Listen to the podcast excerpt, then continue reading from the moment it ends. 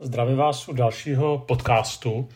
Eh, chtěl bych předeslat, že tenhle ten podcast jsem taky napsal, eh, respektive napsal jsem blog, takže pokud někdo čtete moje blogy, tak se budu opakovat s tím, že to trošku rozšířím. A chtěl bych vám dát nahlídnout do určitých zápasů, který vedou duchovní, kazatelé, kněží, faráři, říkejte tomu, jak chcete. Eh, zároveň netvrdím, že jsou jediní, kteří ten zápas vedou. Myslím si, že je to zápas mnoha takzvaných pomáhajících profesí. A druhá věc, já to vůbec byl bych strašně nerad, kdyby to, co teďka budu říkat, vyznělo jako, že se lituju, nebo že lituju kazatele. Protože každý si může svoje zaměstnání zvolit svobodně a může z něj svobodně odejít. To znamená, rozhodně to není jako nějaký podnět tomu, abyste nás litovali. A třetí věc, kterou ještě taky chci říct, že to, co teďka budu říkat, tak, tak eh, není to nic, nějaká moje spověď. Jo? Není to, co bych teďka momentálně prožíval eh, a eh, zároveň samozřejmě některé ty věci tak, taky jako mi nejsou úplně cizí, taky jsem to někdy třeba prožíval, něco z toho prožívám, ale rozhodně to není, že bych se teďka tady vylejval to, co teda prožívám aktuálně.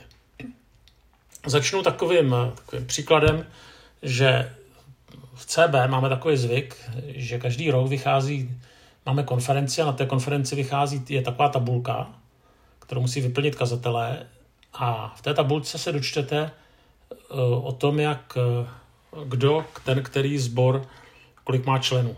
Jo, to znamená, tam vidíte úbytky nebo taky hm, naopak, eh, tedy jak některé sbory narůstají. A taky tam potom můžete si přečíst, jaká je finanční obětavost a tak dále. No a ta tabulka je hm, celkem zajímavá, protože je nejenom, že se na ní můžete podívat, ale upřímně řečeno, můžete se taky srovnat. Tak jsme takový lidé, prostě srovnáváme se. A tak když člověk je ve velkém sboru, je kazatel na velkém sboru, tak může mít trošku lepší pocit, než když je třeba na menším sboru. Nebo taky nemusí, to nevím. Ale to, co je horší, že jsem někdy slyšel od některých uh, i osvícených hlav, kteří říkali, že ty sbory, co jsou na chvostu, by, se, že by měli něco změnit. Jo, to na první dobrou vidíte, že pokud je tam sbor, který má 30, 40, 50 členů a dlouhodobě stagnuje, tak by měl něco změnit. Jinými slovy, už by, aby nebyl na chvostu. E, není to myšleno špatně, ale je tam prostě implicitně nebo skrytě daná myšlenka, že když je prostě málo lidí, něco je špatně.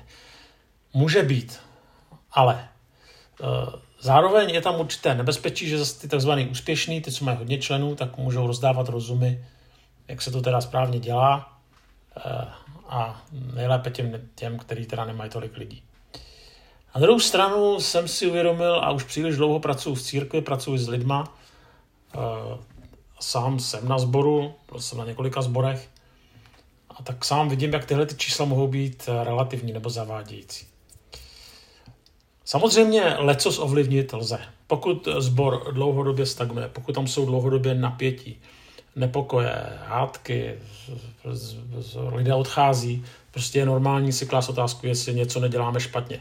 A říct, že to je všechno boží vůle, tak to je prostý fatalismus, který z boží vůli nemusí mít nic společného. Jo? To znamená, prostě určitě třeba vyhodnocovat eh, i třeba to, když eh, lidé nepřichází, nebo když třeba přichází, prostě ptát si neustále žít pod otázkou, co by se dalo změnit.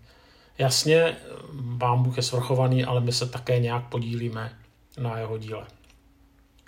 Zároveň něco taky úplně ovlivnit nelze, můžeme dělat, co chceme. A vidíte, dva sbory dělají úplně stejné aktivity a jeden sbor roste a druhý neroste. Jednom ty lidé se mění, v tom druhém stagnují. A teďka je otázka, kde je prostě pravda. Kde je pravda, kde je problém. Když jsem tenhle ten blok někde napsal, tak jsem dostal krásnou odpověď, že prostě je to řešení jednoduchý. Potřebujeme moc ducha svatého.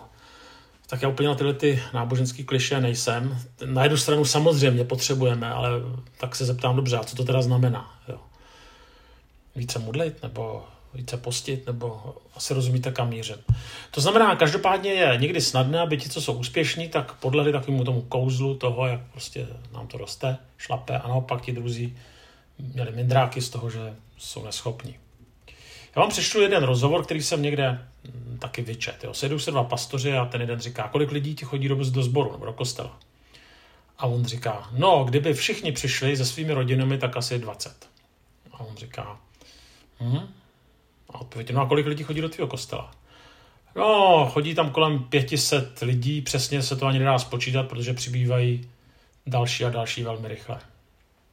A ten další už vlastně jenom mlčí, nebo řekne, teda, jak to děláš. Prostě na první čtení je to jasný. Jo? Tomu, kdo to má 500 lidí a chodí mu to tam tolik, že to ani nespočítá, tak to, ten prostě to dělá dobře a tady ten je loser. Ten, co tě má těch 17. Jenže, ano, ale na zároveň eh, pak je tam ještě pár taková, takových skutečností.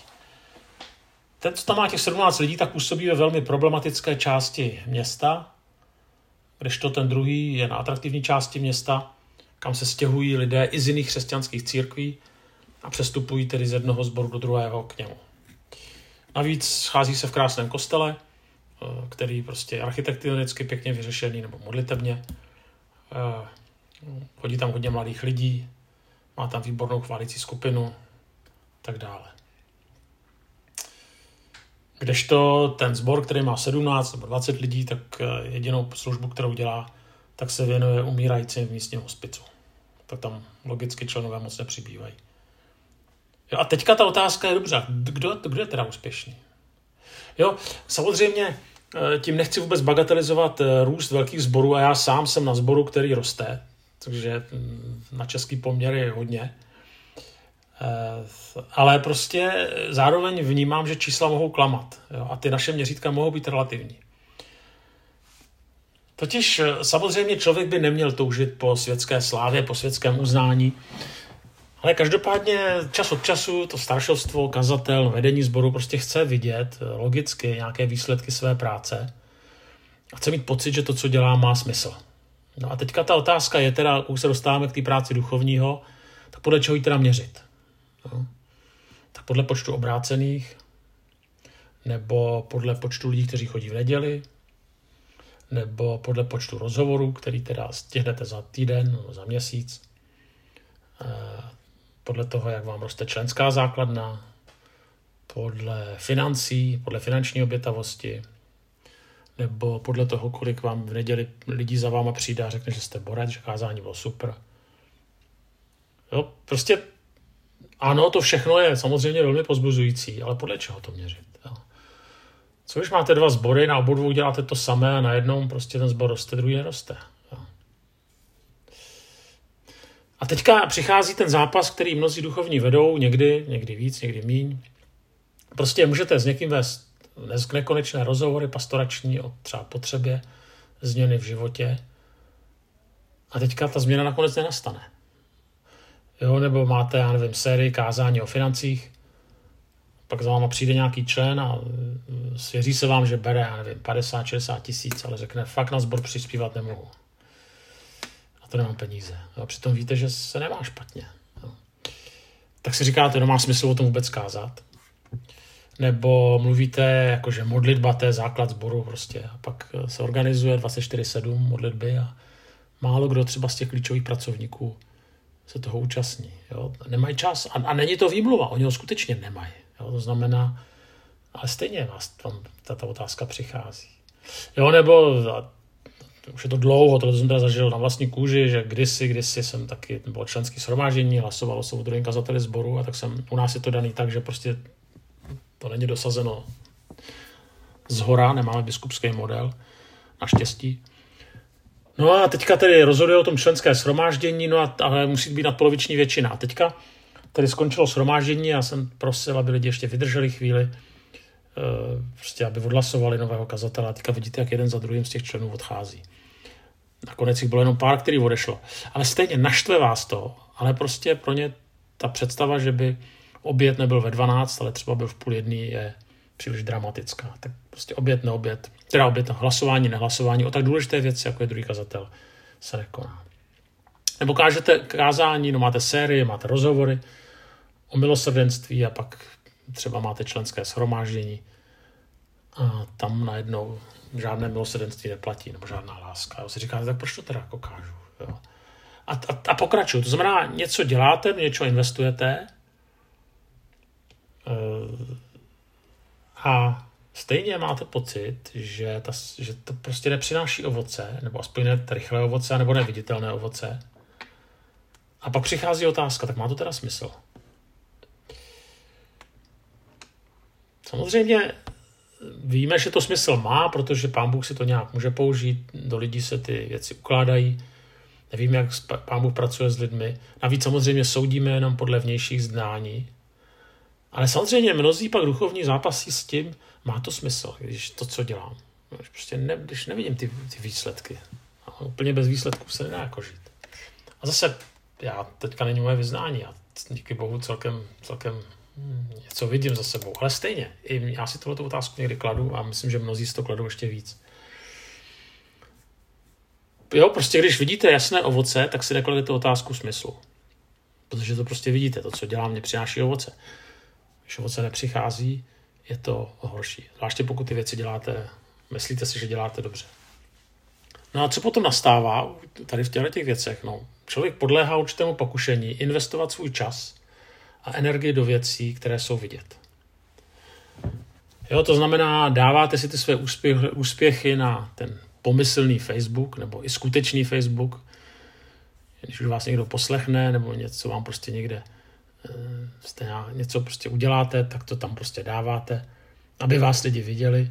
Příliš sledujete, pokud někde píšete, tak příliš sledujete, kolik lidí vás čte, nebo se třeba dívá na YouTube, kde jste třeba kázali. Přepočítáváte si, kolik lidí přišlo v neděli.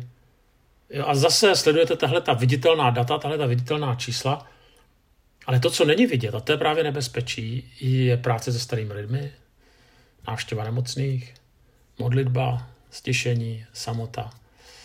Jo, to, to nikoho na Facebooku nezajímá. Jo, když prostě tam někdo napálí prostě na Facebook, že kážete, je tam plný sál, tak to tam dáte, ale to, že jste někde v nemocnici u nějakého starého člověka, to tam většinou ti to Facebookoví kazatelé nedávají.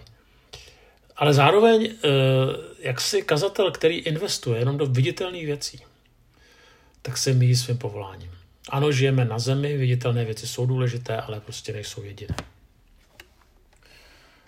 A to samozřejmě eh, platí nejenom v kazateli, ale vůbec o vedení toho kterého sboru. Eh, samozřejmě já mám taky srovnání s civilní prací, protože jsem nejenom pracoval v církvi, ale v civilní práci. Konkrétně jsem dělal elektrikáře a pak učitele. A ten, tam ty výsledky občas přišly. Teda neříkám, že vždycky. Občas těch světel po mně moc nesvítilo, ale občas se zadařilo a něco jsem spravil. No a pak bylo, řekl jsem, budí světlo a bylo světlo. Tak to je dobrý pocit, že máte jasně to dané, někde něco vyměníte, spravíte a ono to svítí, motor se rozjede. Jo, nebo ty maturity nakonec, ty moji studenti často, ale taky někdy ne, ale čas od času je odmaturovali a měli pocit, že jsem jim v tom třeba i trošku pomohl. Tak jsem měl pocit z dobře vykonané práce. No ale v církvi tohle je poněkud eh, horší. Takových viditelných, jasných, dus, kauzálních dus, jakoby výsledků se tam, tam je mnohem méně. No a pro mnohé právě potom duchovní je tohleto velký, velký zápas. Uh, Samozřejmě, když ty výsledky přichází pomalu nebo se nedostavují, i když se člověk jakkoliv snaží, tak pak přichází někdy frustrace a člověk ztrácí pozitivní přístup. No a teďka je tady ještě další věc, kdy někdy, zase neříkám, že to je moje zkušenost teďka konkrétní, jo, nebo přítomná, samozřejmě z minulosti někdy taky, ale jo, přichází kritika. E, samozřejmě 99% lidí je spokojených, ale je slyšet to 1%, ne, pak někdy to bolí. Samozřejmě někdy také malé povzbuzení od sboru, výsledky, a pak taky samozřejmě velmi často nulová zpětná vazba. Eh, u mnohých pastorů to funguje tak, že s nimi práci nikdo nevyhodnocuje a vlastně nikdo jim neřekne, jestli to, co dělají, je správné nebo není.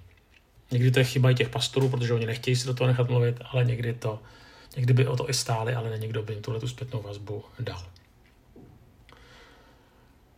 Eh, Zároveň eh, se to potom jakoby děje v tom, že když člověk je kritizován hodně, když, eh, když ne, ne, neslyší žádný pozbuzení, tak on to potom vrací svému okolí. Jo. Jo, že ty zranění zase sami zraňují. Že začnou kolem sebe kopat a vrací to v podobě růz, cynismu, v podobě toho, že prostě to, prostě to těm lidem vrací. No, tak je nepozbuzují, tak je kritizují a oni to zase vrací těm pastorům. A tím začíná vlastně trpět celá kultura toho sboru. A když je, post, a když je kultura sboru narušená, tak se sype celý sbor. Prostě Do toxické látky nikdy nemůžete zasadit kytku, nebo můžete, ale ta kytka nikdy nevyroste, kdyby byla sebe kvalitnější. To znamená, když je toxický sbor, když je špatná kultura ve sboru, je tam kritika, eh, je tam prostě takový cynismus, tak to je prostě jako odsouzený k zániku. Samozřejmě kritika a nevím, nulový pozbuzení, nulová zpětná vazba, to je i v jiných zaměstnáních. Ten rozdíl přece jenom je v tom, že když je člověk duchovní, jako kazatel, farář, říkejte tomu, jak chcete, tak do té své profese vkládá celý život. To je jeho život. To znamená, prostě vy nemůžete říct, no tak prostě každý si nějak vydělává. Jo? Tak já si prostě vydělávám jako kazatel, tak to tam odkecám v tu neděli, občas se s nějak, někým se sejdu, tak prostě tak to přežiju, tu hodinu naslouchání nějakému povídání a jedu dál, hlavně aby dostal výplatu. Tak to prostě nemůže fungovat. Jo. Vy to děláte jako službu. No a tím vlastně eh, ty, ne, ty věci, které popisují, jsou ještě o to jakoby horší, jo, že ty, ty zářezy potom pro toho pastora bývají o to horší. Tak eh, samozřejmě eh, je normální, když kazatelé pochybují nad smyslem své práce. Čas od času je to dobrý v každém zaměstnání. Jo. Zároveň vždycky říkám, ano, výsledky se nemusí dostavovat hned, někdy, někdy. Důležité, aby člověk věděl, že to, co dělá, takže dělá správně. Důležité, aby měl kolem sebe někoho, kdo mu taky pomáhá s tím vyhodnocovat jeho práci. Aby dokázal pracovat v týmu. A zároveň je klíčové vnímat, že meta, za kterou jdeme, není úspěch, ale věrnost. Znova říkám, když se dlouhodobě nedostavují žádné výsledky, tak prostě něco je špatně pravděpodobně, ale nesmí se to stát prostě alfa omega všeho. Té duchovenské práci prostě to takhle často nefunguje. A já někdy pracuji s lidmi, kteří jsou rádi, že jsou rádi, že přežívají, ale nemůžu čekat nějaké obrovské skoky. A někdy zase vidíme lidi, kteří se posouvají. A je potřeba vnímat, ano, je skvělý, když přichází výsledky, důležitý je ale věrnost tak bych byl rád, aby jsme tohle nějak víc si uvědomovali. Pokud pracujeme v duchovenské službě, tak nepodléhali někdy takovému smutku, příliš velkému pocitu marnosti, když to zrovna nejde. A abychom zase pro ty, kteří v té duchovenské službě pracovali, tak tady v tom jim třeba trošku dokázali porozumět. Zároveň si uvědomuji, že tyhle ty stavy nemusí prožívat zdaleka jenom člověk v kazatelské nebo duchovenské práci, ale vlastně v mnohých dalších profesích, především v těch takzvaných pomáhajících.